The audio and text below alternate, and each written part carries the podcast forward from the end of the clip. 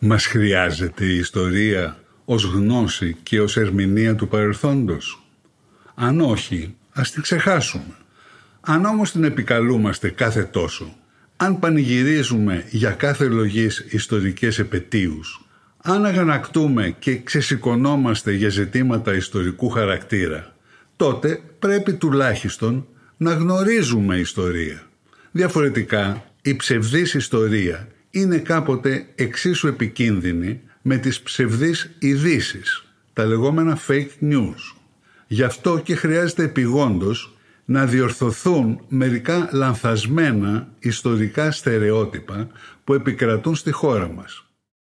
Είμαι ο καθηγητής Γιώργος Μαυρογορδάτος και ακούτε το podcast «Διορθωτικά μαθήματα ιστορίας».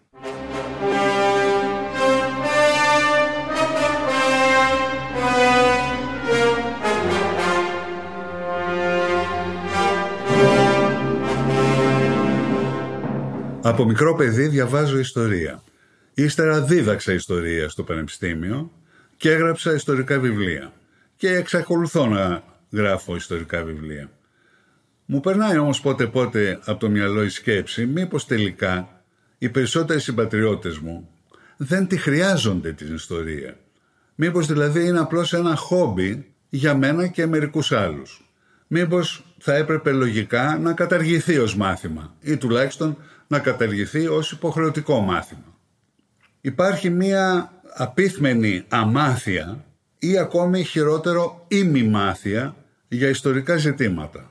Και βέβαια η ημιμάθεια είναι χειρότερη και πιο επικίνδυνη από την αμάθεια, διότι στην αμάθεια είναι πιο εύκολο κάποιος να την παραδεχτεί, ενώ στην ημιμάθεια πιστεύει ότι τα ξέρει όλα, ότι είναι ο ξερόλας και έχει μία επίπλαστη αυτοπεποίθηση, ενώ του λείπουν βασικά στοιχεία με τα οποία μπορεί να κατανοήσει αυτά τα λίγα και ελλειπή που ξέρει. Υπάρχει λοιπόν μία τεράστια αντίφαση ανάμεσα στην αμάθεια ή την ημιμάθεια που επικρατεί για ιστορικά ζητήματα και από την άλλη μεριά την ετοιμότητα, την προθυμία οι περισσότεροι συμπατριώτες μου να συζητήσουν, να αγανακτήσουν, να ξεσηκωθούν, να διαμαρτυρηθούν, να κάνουν συλλαλητήρια ή άλλες κινητοποιήσεις για ιστορικά ζητήματα. Το πιο πρόσφατο παράδειγμα ήταν βέβαια η κρίση που περάσαμε για το ζήτημα της Μακεδονίας, της ονομασίας δηλαδή Μακεδονία. Οι κινητοποιήσεις αυτές που μάλλον είχαν είτε τη συμμετοχή είτε την υποστήριξη της πλειοψηφίας, της πλειονότητας των συμπατριωτών μου, έγιναν με ένα ανιστόρητο σύνθημα. Έγιναν με λάθος σύνθημα. Η Μακεδονία είναι μία και είναι ελληνική. Εδώ λείπει κάτι. Λείπει ένας επιθετικός προσδιορισμός. Η αρχαία Μακεδονία είναι μία και είναι ελληνική. Αυτό είναι πασίγνωστο σε όλα τα μύχη και πλάτη της Ιφιλίου για όποιον πάει στο σχολείο και μάθει έστω ελάχιστη αρχαία ή ευρύτερα παγκόσμια ιστορία και δεν είναι αντικείμενο συζήτησης. Στη νεότερη εποχή όμως τα πράγματα αλλάζουν. Η περιοχή, η γεωγραφική περιφέρεια που ονομαζόταν ή θεωρήθηκε Μακεδονία όταν ανήκε στην Οθωμανική Αυτοκρατορία μοιράστηκε χάρη στους Βαλκανικούς πολέμους στα τρία μεταξύ τριών γειτονικών κρατών που νίκησαν την Τουρκία στον πρώτο Βαλκανικό πόλεμο. Το μεγαλύτερο κομμάτι πήρε η Ελλάδα, το επόμενο σε μέγεθος η Σερβία και το τρίτο και μικρότερο η Βουλγαρία. Αυτό είναι πασίγνωστο. Αυτό δεν ήταν αντικείμενο καμιάς συζήτησης και καμιάς αμφισβήτησης μέχρι πριν λίγα χρόνια που προέκυψε από το πουθενά το ζήτημα της ονομασίας. Της ονομασίας με την έννοια ότι δεν δεχόμαστε κανένα όνομα που να έχει μέσα τη λέξη Μακεδονία. Είχα την περιέργεια να κοιτάξω τα σημερινά εγκεκριμένα σχολικά βιβλία ιστορίας για να δω τέλος πάντων πώς είναι δυνατόν να επικρατεί αυτό το λανθασμένο σύνθημα εάν οι συμπατριώτες μου έχουν περάσει από το εκπαιδευτικό μας σύστημα και έχουν μάθει κάποια βασικά πράγματα. Κοίταξε λοιπόν τα εγκεκριμένα σχολικά βιβλία ιστορίας και ομολογώ ότι η εικόνα είναι αποκαρδιωτική.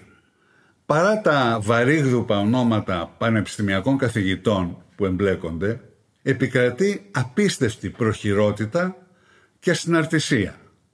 Το βιβλίο ιστορίας της έκτης Δημοτικού αναφέρει μόνο ότι χάρη στον δεύτερο Βαλκανικό πόλεμο η Ελλάδα κέρδισε εισαγωγικά την υπόλοιπη κεντρική καθώς και την Ανατολική Μακεδονία. Και ύστερα, χάρη στη συνθήκη του Βουκουρεστίου, εισαγωγικά, ολόκληρη την Ανατολική Μακεδονία. Αναρωτιέται κανείς, τι απέγινε η υπόλοιπη Μακεδονία; Η Δυτική Μακεδονία, ας πούμε. Το βιβλίο ιστορίας της Τρίτης Λυκείου Γενικής Παιδείας είναι ακόμη πιο προβληματικό. Στο κείμενο δεν γράφει τίποτα για Μακεδονία. Γράφει μόνο για τη συνθήκη του Βουκουρεστίου ότι κατακύρωσε εισαγωγικά την Καβάλα και την περιοχή της στην Ελλάδα. Καλά, ο άνθρωπος δεν γνωρίζει τον όρο Ανατολική Μακεδονία. Τι θα πει Καβάλα και περιοχή της; Υπάρχει όμως στις ερωτήσεις, ως πρώτη ερώτηση, να αναφέρεται τα εδαφικά κέρδη της Ελλάδας από τους Βαλκανικούς πολέμους.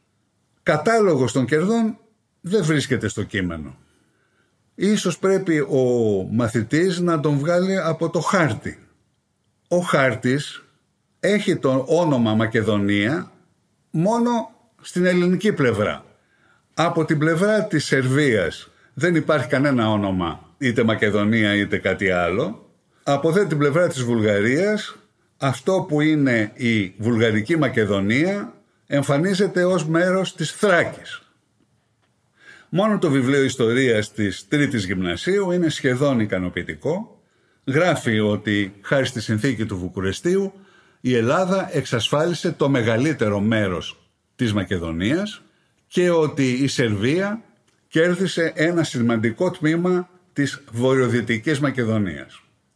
Αναρωτιέται κανείς και τι έγινε η βορειοανατολική Μακεδονία; Δεν αναφέρεται ότι την πήρε η Βουλγαρία. Ρώτησα τους ε, συγγραφείς του βιβλίου και μου είπαν ότι το γράφανε αλλά κάποιος στο Υπουργείο το διέγραψε. Αυτή λοιπόν ήταν η κατάσταση όταν ξεσηκωθήκαμε με το σύνθημα «Η Μακεδονία είναι μόνο μία». Η κατάσταση όμως με τα σχολικά βιβλία δεν ήταν πάντα έτσι. Μάλιστα τα βιβλία γεωγραφίας του Δημοτικού αναφέρανε και τη Σερβική Μακεδονία και τη Βουλγαρική Μακεδονία. Με αυτούς τους όρους. Ας πούμε το βιβλίο γεωγραφίας, νομίζω τετάρτης Δημοτικού, του 1975. Αν δεν κοιτάξουμε τα βιβλία ιστορίας και μάλιστα τα βιβλία ιστορίας της υποχρεωτικής εκπαίδευσης, βλέπουμε ότι σε βιβλίο του 1924, μάλλον δεν είναι υποχρεωτική εκπαίδευση, είναι η τρίτη τάξη των λεγόμενων ελληνικών σχολείων που αντιστοιχεί στη δική μας πρώτη γυμνασίου. Βιβλίο λοιπόν του 1924 που γράφει ότι χάρη στους Βαλκανικούς πολέμους η Ελλάδα κέρδισε σχεδόν όλη την Νότια Μακεδονία.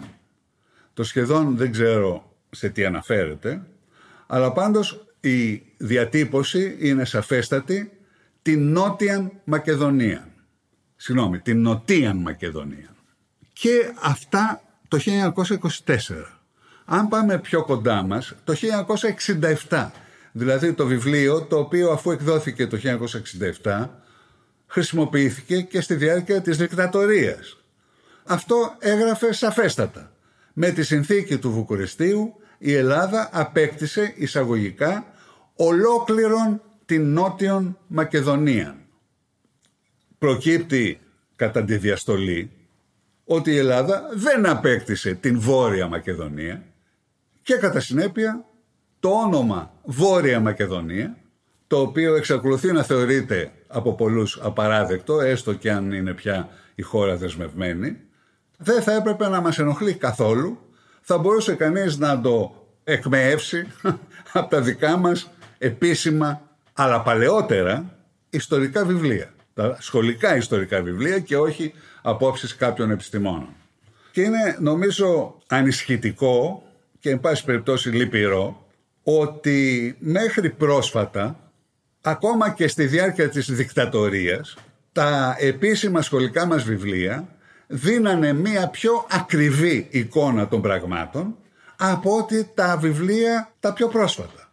Και ότι πιο πρόσφατα οι πολιτικές μας ηγεσίες, ορισμένες τουλάχιστον, δεν είχαν το θάρρος να πούνε πράγματα που παλιότεροι ηγέτες του κράτους και του έθνους γενικότερα θεωρούσαν αυτονόητα. Να φέρω ένα μόνο παράδειγμα κάπως ε, προκλητικό. Ο τότε διάδοχος Κωνσταντίνος και αρχιστράτηγος τότε του Νικηφόρου ελληνικού στρατού έγραφε το Δεκέμβριο του 12, του 1912 συγγνώμη, από τη Θεσσαλονίκη στην Ιταλίδα ερωμένη του με μεγάλο καμάρι ότι αποκτήσαμε περισσότεροι από τη μισή Μακεδονία. Άρα θέλω να πω ότι ήδη από την εποχή των Βαλκανικών πολέμων και στη συνέχεια οι Έλληνες επίσημοι, οι Έλληνες ηγέτες και τα σχολικά βιβλία του ελληνικού κράτους δεν είχαν καμία δυσκολία να παραδεχθούν ότι το ελληνικό κράτος δεν απέκτησε ολόκληρη τη Μακεδονία και άρα έμειναν έξω από το ελληνικό κράτος άλλα τμήματα της Μακεδονίας που πήραν τα γειτονικά κράτη και τα οποία τα σχολικά βιβλία της γεωγραφίας του Δημοτικού ονοματίζανε με σαφήνεια Σερβική Μακεδονία και Βουλγαρική Μακεδονία. Αυτά λοιπόν για την αμάθεια ή ημιμάθεια που μας ταλαιπωρεί και νοητικά αλλά και πολιτικά όπως φάνηκε στο συγκεκριμένο ζήτημα και γι' αυτό σκέφτηκα ότι με αφορμή τη συμπλήρωση 200 ετών από την Επανάσταση του 1821, δηλαδή από τότε που διακηρύχθηκε η εθνική μας υπόσταση και ανεξαρτησία, θα άξιζε τον κόπο να κάνω μία ακόμα προσπάθεια, όπως κάνω από δεκαετίες, να καταπολεμήσω αυτή την ημιμάθεια και να καταπολεμήσω κάποια στερεότυπα τα οποία εμποδίζουν τους συμπατριώτες μου να κατανοήσουν την ιστορία της χώρας τους, του έθνους τους, σε σύγκριση βέβαια και με τον υπόλοιπο κόσμο.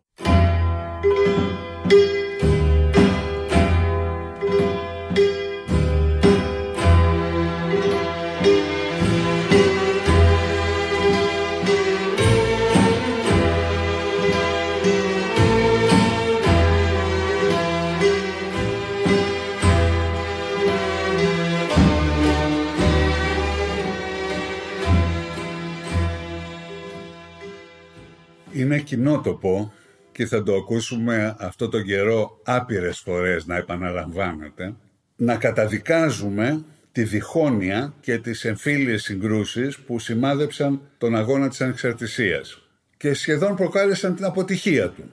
Θα το ακούσουμε ξανά άπειρες φορές για τους εμφύλιους πολέμους που σημάδεψαν την Επανάσταση.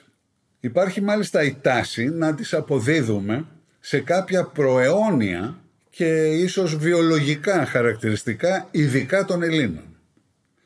Μιλώντας και γράφοντας για τον εθνικό διχασμό του 1915, άκουσα άπειρες φορές να μου μιλάνε για το μικρόβιο της διχόνοιας και το κουσούρι του εμφυλίου πολέμου που τάχα κουβαλάνε οι Έλληνες από την αρχαιότητα. Συχνά αναφέρουν τον Πελοποννησιακό πόλεμο και εγώ βέβαια είμαι έτοιμος να τους ρωτήσω γιατί όχι τον Τροϊκό. Και στον Τροϊκό πόλεμο οι Έλληνες τρογόντουσαν μεταξύ τους. Αυτή η τάση να πιστεύουμε ότι οι Έλληνες πρώτα-πρώτα είναι κάτι το μοναδικό, είναι κάτι από άλλο πλανήτη ή από άλλο αστρικό σύστημα. Θυμάμαι ένας φοιτητής μου που ήρθε και με ρώτησε τι γνώμη έχω για τη θεωρία ότι οι Έλληνες ήρθαν με διαστημόπλια από το Σύριο. Αυτή λοιπόν η παράκρουση προσφέρει ένα άλοθη, διότι κάθε φορά δεν μπορούμε να κατανοήσουμε τους αντικειμενικούς παράγοντες που προκαλούν την εμφύλια σύγκρουση, ούτε θεωρούμε ότι είναι ανάγκη, εάν τη ζούμε αυτή τη σύγκρουση, να αναζητήσουμε τρόπους υπέρβασής της. Θεωρούμε δηλαδή μυρολατρικά ότι είναι μοιραίο οι Έλληνες να αλληλοτρώγονται και δεν μπορούμε να κάνουμε τίποτα γι' αυτό. Θέλω λοιπόν ξανά, όπως κάνω από 40 σχεδόν χρόνια και με τη διδασκαλία μου και με τα γραπτά μου, να αντικρούσω αυτά τα στερεότυπα. Θέλω να δείξω, ειδικότερα τώρα και με αφορμή τα 200 χρόνια, ότι η εθνική ολοκλήρωση που ξεκίνησε για τους Έλληνες το 1821 φέρνει μαζί της την εμφύλια σύγκρουση. Ότι υπάρχει δηλαδή μία διαλεκτική νομοτέλεια όπου μαζί με την ενοποίηση προκαλείται και ο διχασμός. Και για να το καταλάβουμε αυτό θα πρέπει να ξεφύγουμε από το ελληνικό πλαίσιο ή να φύγουμε από τον ελληνικό πλανήτη και να κοιτάξουμε γύρω μας, να κοιτάξουμε σε άλλες χώρες τι συνέβη για το ζήτημα αυτό της εθνικής ολοκλήρωσης. Αυτό θα κάνουμε στα επόμενα επεισόδια του podcast.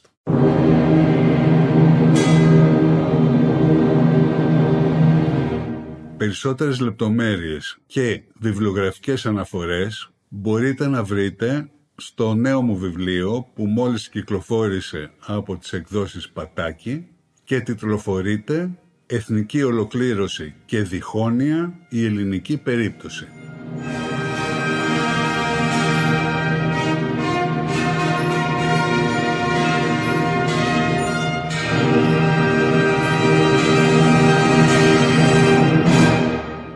Ακούσατε το podcast «Διορθωτικά μαθήματα ιστορίας» με τον καθηγητή Γιώργο Μαυρογορδάτο.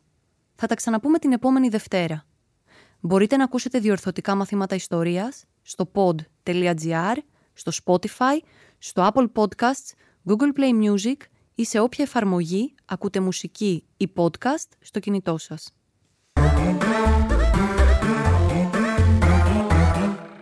Pod.gr. Το καλό να ακούγεται.